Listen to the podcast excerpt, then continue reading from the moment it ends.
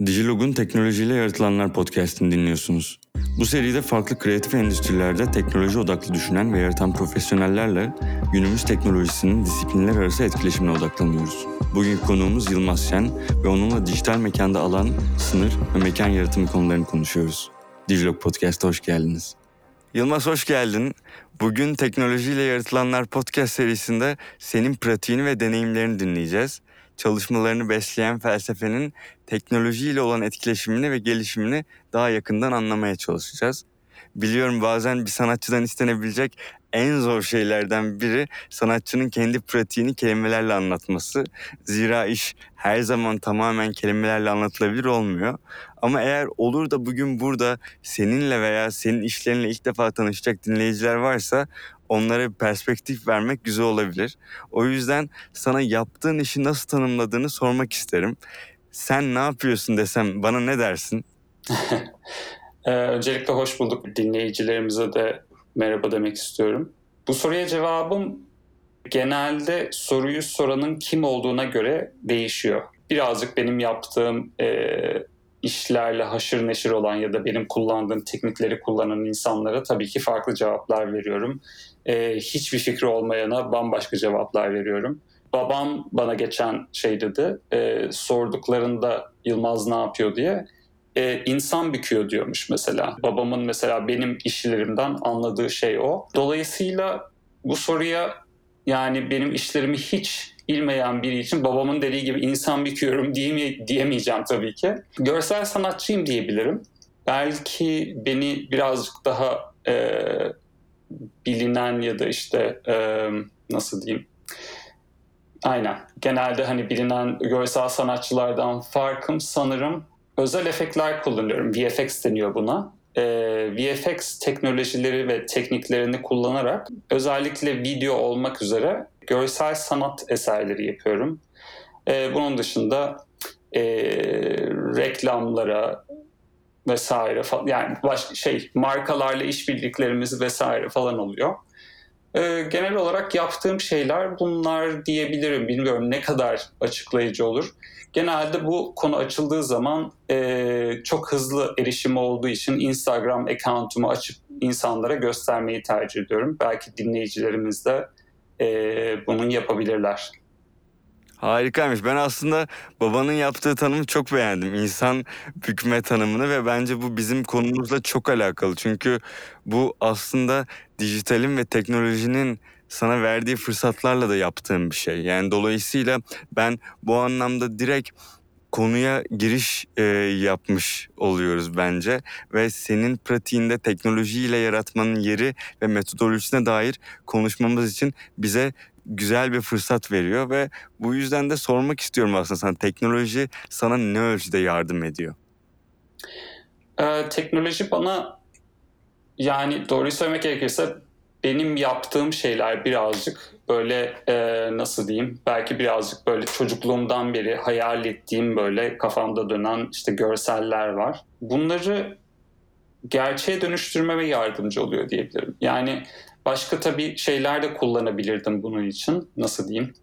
Disiplinler de kullanabilirdim. Mesela işte yağlı boyayla da bunu yapabilirdim belki ya da işte bir şeyler çizerek ka e, kağıt, kalemle vesaire. Birazcık bilmiyorum neden böyle bir yola gittim. Sanırım e, benim için de çok heyecan verici olduğu için diye şu an düşünüyorum.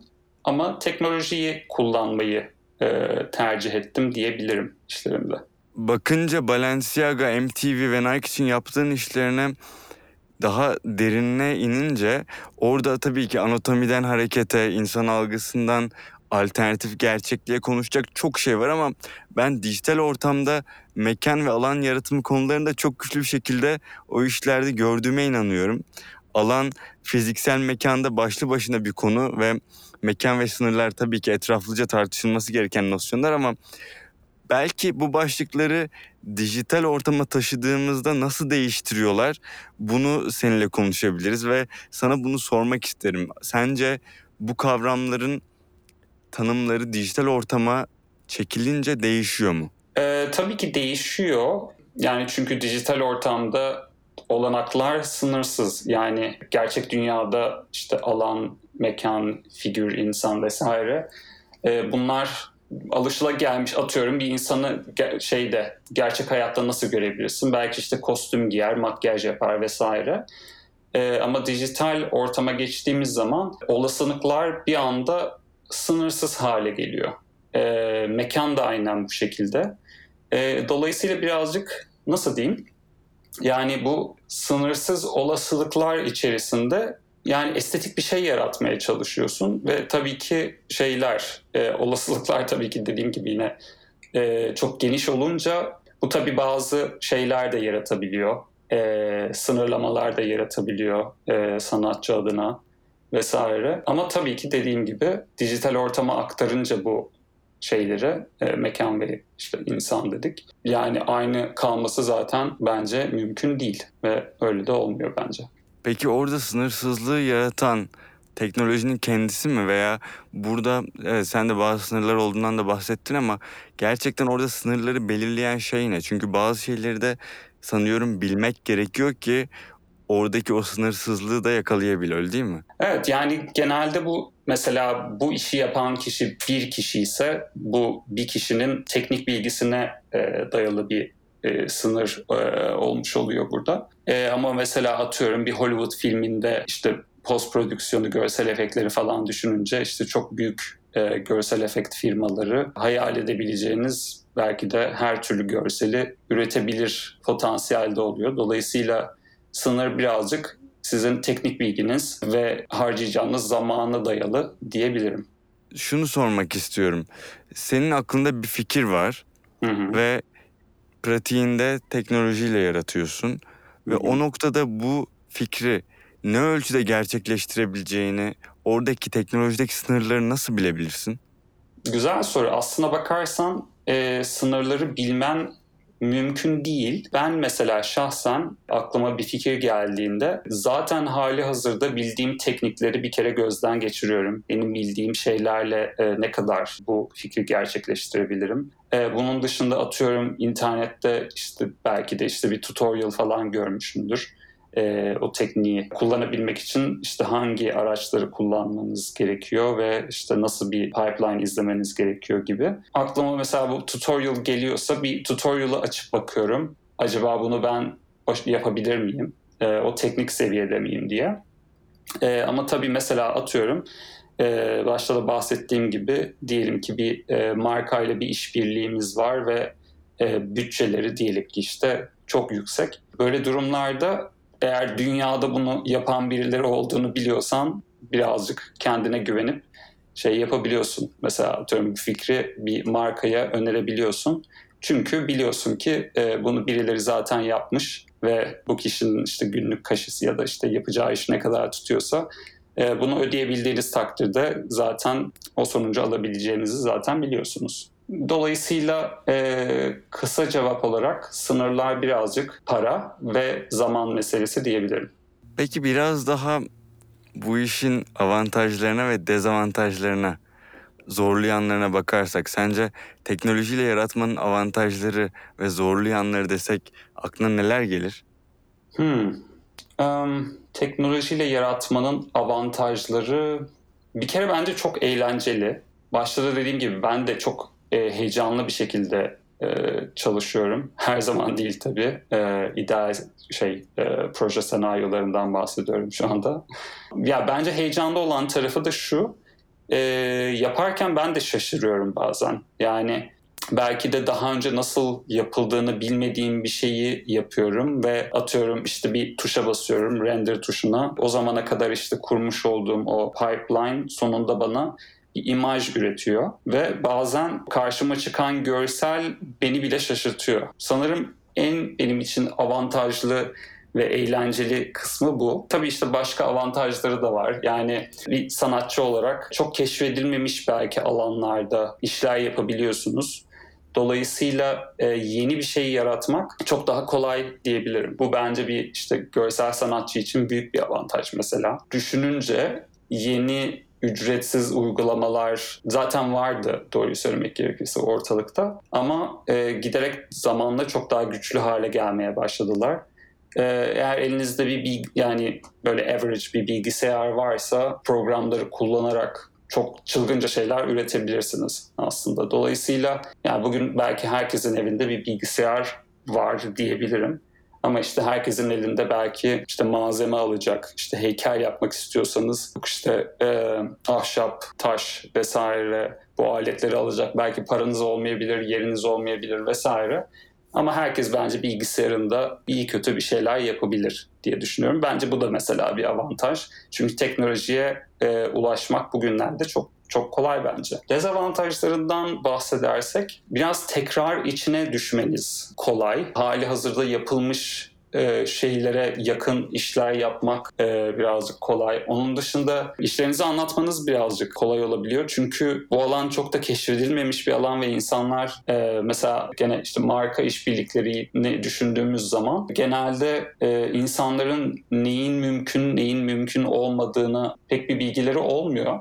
Dolayısıyla e, insanları eğitmek zorunda kalıyorsunuz. Yani bir de bir yandan da kendinizi sürekli yenilemek zorundasınız mesela. E, eğer teknolojiyle bir şey yapıyorsanız yani bir atıyorum işte resim yapmak örneğini düşünürsek yani resim konusunda çok büyük bir inovasyon yani en son ne zaman ortaya çıktı bilmiyorum ama mesela teknolojiyle bir şey yapıyorsanız sürekli ve sürekli yani bunu takip etmeniz gerekiyor. Yeni mesela atıyorum sizin normalde günlerce çalışıp ortaya çıkardığınız işi belki işte işte machine learning algoritması belki tek klikte artık yapabiliyorsa sizin bunu artık şey yapmanız lazım. Kullandığınız pipeline'a dahil etmeniz lazım. Yoksa geride kalabiliyorsunuz diye, diyebilirim. Yani bu birazcık şey bir iş. Yani hayatınızı vermeniz gereken bir şey ve Aa, tamam ben yeteri kadar öğrendim deyip arkanıza yaslanamıyorsunuz. Bu kimi zaman tabii iyi bir şey olarak da görülebilir. Ama yani objektif olarak baktığım zaman bunun bir dezavantaja dönüşebileceğini söyleyebilirim.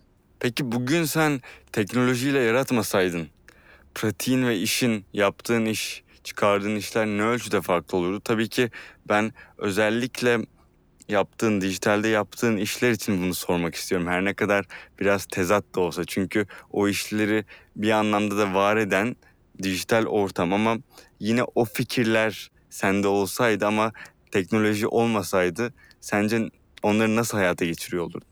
Yani geleneksel sanatlara doğruyu söylemek gerekirse sanırım kaç yaşındaydım şu an hatırlamaya çalışıyorum. 20'li yaşlarımın böyle başına doğru e, zamanla merakım azaldı diyebilirim. Yani o zamana kadar şey diye düşünüyordum. Ben herhalde sanatçı olacağım ve yaptığım işlerde muhtemelen işte geleneksel sanat tekniklerini kullanarak ortaya işler çıkaracağım ve hayatım bu şekilde devam edecek herhalde diye kendi kendime düşünüyordum. Yani mesela atıyorum teknoloji diyelim ki ben 20'li yaşlarımın işte gene başlarına doğru bir, yani mucizevi bir şekilde dur, durmuş olsaydı muhtemelen böyle bir şey yapabilirdim. Ya da atıyorum yarın elektrikler kesildi. Bütün dünyada bir savaş çıktı, bir şey oldu. Bilmiyorum artık senaryo ne olabilir. Yani belki geleneksel sanatlara birazcık daha yönelebilirim. Ya da belki de zaten elektrikler kesildiyse muhtemelen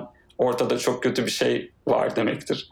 Dolayısıyla e, canımı kurtarma peşinde olurum diye tahmin ediyorum böyle bir durumda. Ama tabii yani şahsi olarak benim şu anda özellikle e, en çok ilgimi çeken şey e, ahşap işçiliği. Evimin şu anda bizim alt katımızda, şeyimizde, bodrum katında değilim. E, bir ahşap işleme atölyesi kuruyorum kendime. Ve bana mesela şu anda kullandığım programları öğrenirken hissettiğim heyecan duygusunu az çok veriyor ve birazcık ekran dışında böyle bir hobi, hobimin olması açısından da çok sağlıklı geliyor. Çünkü ekrana çok uzun süre e, maruz kalmak bence kötü bir şey. Dolayısıyla kendime böyle farklı şeyler yaratmaya çalışıyorum. Ve aklıma mesela e, ahşap heykeller mi yapsam acaba gibi böyle e, fikirler gelmeye başladı bu tarz şeyler yapardım diye düşünüyorum. Yani şu anda en yakın olduğum şey ahşap heykel yapmak diyebilirim kısa cevap olarak. Peki spesifik olarak babanın deyimiyle insan bükücülüğü sence fiziksel ortamda karşılığını bulur muydu? Bulabilir miydi? Ee, muhtemelen değil. Yani benim e, babamın tabirini tekrar kullanırsak insan bükmemin nedeni ya da motivasyonu muhtemelen birazcık bu sınırsız olasılıktan bahsediyorduk ya.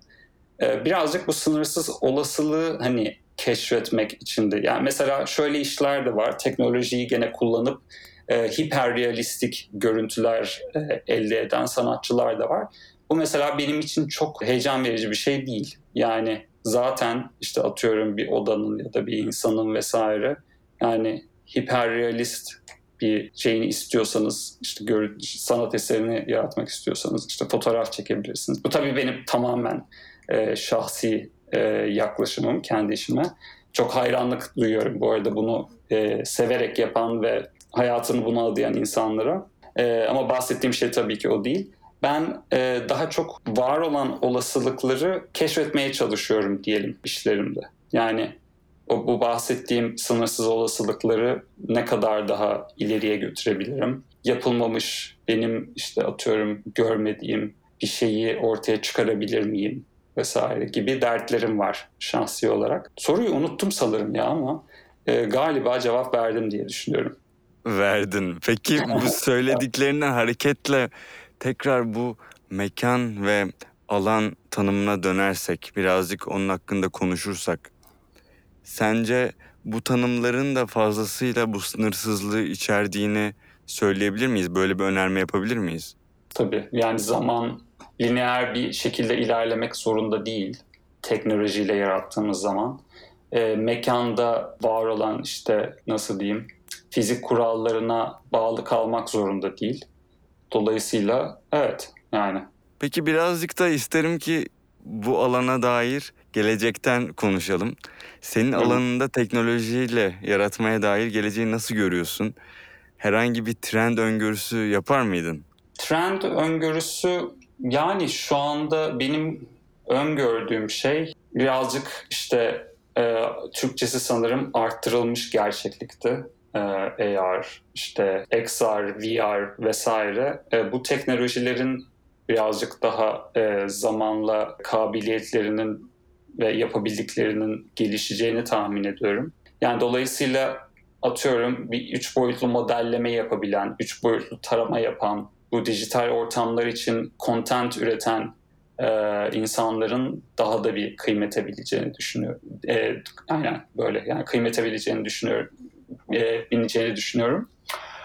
E, ve bilmiyorum yani bu zaten yavaş yavaş sanırım e, kendini de göstermeye başladı. Baktığımız zaman e, son yılların bence tabii belki de algıda seçicilik bilmiyorum. Böyle en dikkat çekici reklamları, e, filmleri vesaire zaten Hollywood'dan da bunu görüyoruz. Görsel efektlerin en göz alıcı olduğu, en böyle öne çıktığı işler oluyor. Çünkü yani farklı bir şeyler yaratabiliyorsunuz ve ilgi çekiyor sonuçta. Dolayısıyla yani bu şeyin bu alana olan merakım ben katlanarak e, ileride devam edeceğini düşünüyorum ve yani zaten hali hazırda e, olan benim yaptığım şey mesela e, görsel efektler yapmak genelde.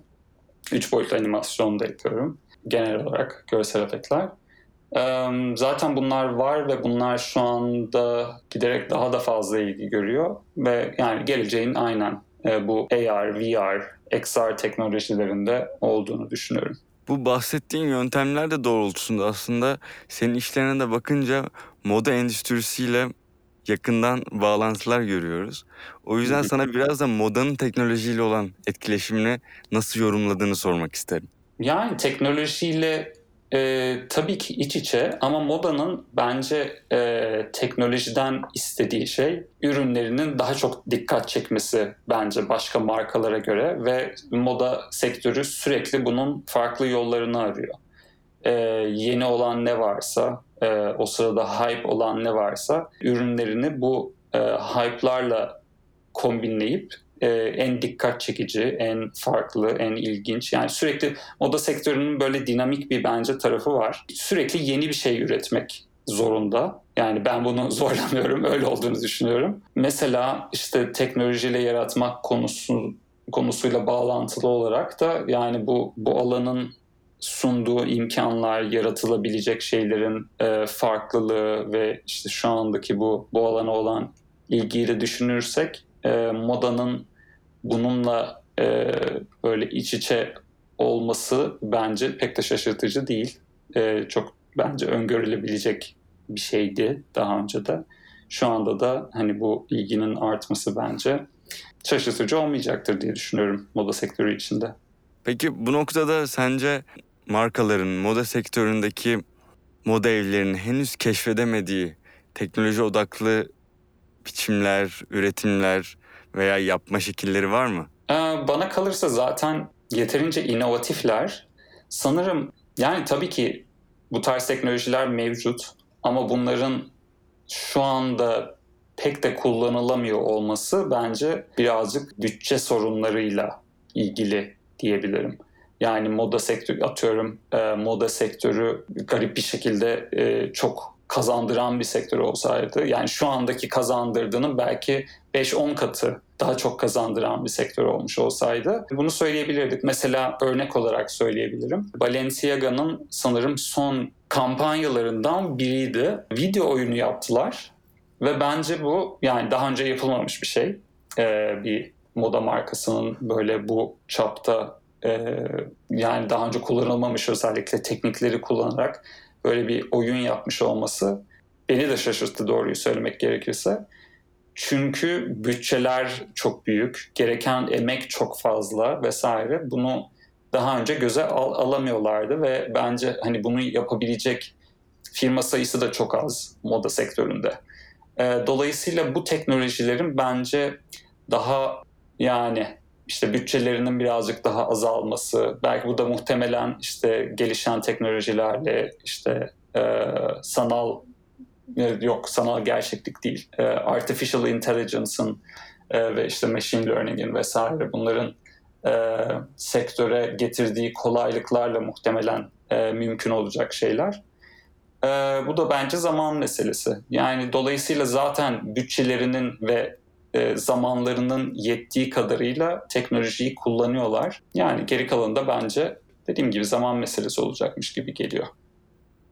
Peki bu konuya dair son olarak şunu sormak isterim. Senin şöyle dediğin bir şey var mı? Şunu henüz kullanmadılar ama yakında şunu da kullanacaklar veya moda sektöründeki markalar henüz şunu yapmadı ama bence yakında şunu da deneyimleyecekler dediğin teknolojiye dair bir pratik var mı? Bence özellikle mesela bu yeni iPhone'ların e, üzerinde bir LiDAR scanner var. Volumetrik video deniyor. E, hatta bu Balenciaga'nın işte yaptığı video oyunundaki şeyler, modeller e, volumetrik video e, teknolojisiyle oyuna yerleştirildiler. Bunun bence giderek daha yaygın hale geleceğini düşünüyorum ve çünkü bu yani doğruyu söylemek gerekirse ürünlerin ve işte insan figürlerinin e, üç boyutlu ortamda işte dijital hale getirilmesi şu anda çok meşakkatli bir iş. Bu sorunu ortadan kaldıracak şey muhtemelen bu volumetrik video teknolojileri olacak ve e, bunun bence kaba tabirle ayağa düşmesiyle e, bence moda firmaları bunu çok kullanacaklar diye düşünüyorum. Volumetrik video 3 boyutlu çekim yap, yapılmasına olanak veren bir teknoloji midir? Doğru mu anlıyorum? Evet yani videoyu düşünün. Bu iki boyutta oynuyor. Volumetrik videoda bir nesneyi ya da bir canlı bir varlığı üç boyutlu olarak videoya çektiğinizi düşünün. Yani e, videoya çekiyorsunuz bir insanı mesela atıyorum işte biri dans ediyor. Siz bu dans eden figürün ya da işte ne yapıyorsa ya da o objenin video bir yandan şey yaparken ilerlerken e, üç boyutlu ortamda çevresinde atıyorum dönebildiğinizi düşünün. Volumetrik video tam olarak bu şeyi yapıyor diyebilirim. Yılmaz felsefe kelimesi genel olarak geleneksele referans yapmakla birlikte her şeyin illaki felsefesinden bahsedebiliriz. Birazcık da teknolojinin felsefesinden seninle konuşmak istiyorum. Teknoloji felsefesi dediğimiz zaman bu iki kelime birleşince sana ne ifade ediyor? Bunu sana sormak isterim.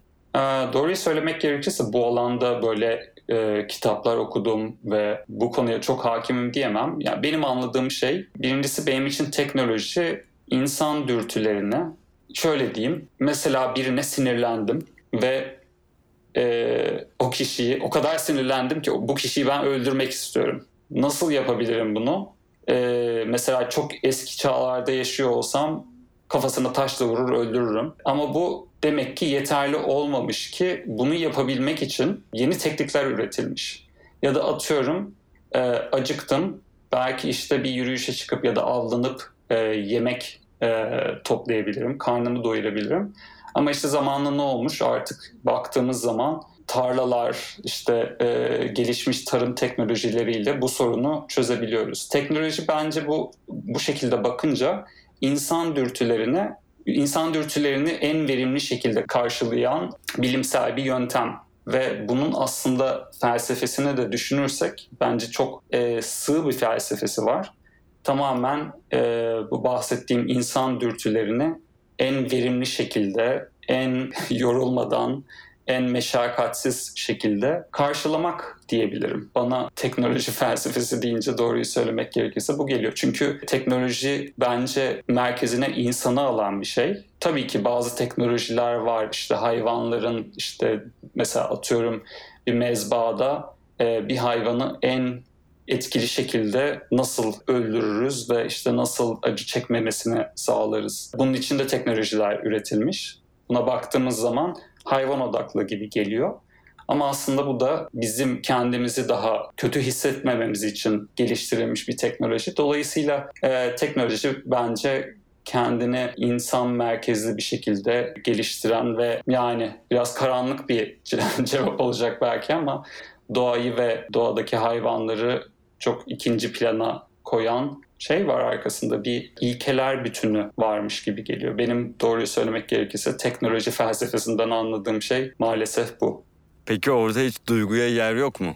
Yani aslında tamamen duygulara yer var. Çünkü duygular da gene e, bence bir insan dürtüsü. Gene bahsettiğimiz şey mesela e, hayvanları en acısız şekilde öldürme teknolojisi bizim e, hissettiğimiz suçluluk duygusu üzerine bence e, ortaya çıkmış bir teknoloji. Dolayısıyla tabii ki duygular da var. Yani sadece bu işte yemek, içmek, sinirlenmek, birin mutlu olmak vesaire bu dürtüleri yani bu dürtülere hizmet eden şeyler olması dışında bence hissettiğimiz duyguları da bir şekilde tatmin etmek için de teknoloji üretiyoruz diye düşünüyorum.